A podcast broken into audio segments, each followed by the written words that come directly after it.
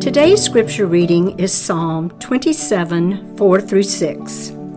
One thing have I asked of the Lord, that I will seek after, that I may dwell in the house of the Lord all the days of my life, to gaze upon the beauty of the Lord and to inquire in his temple. For he will hide me in his shelter in the day of trouble. He will conceal me under the cover of his tent. He will lift me high upon a rock. And now my head shall be lifted up above my enemies all around me, and I will offer in his tent sacrifices with shouts of joy. I will sing and make melody to the Lord. When the psalmist prays, To dwell in the house of the Lord all the days of my life, he is asking God for sustaining faith.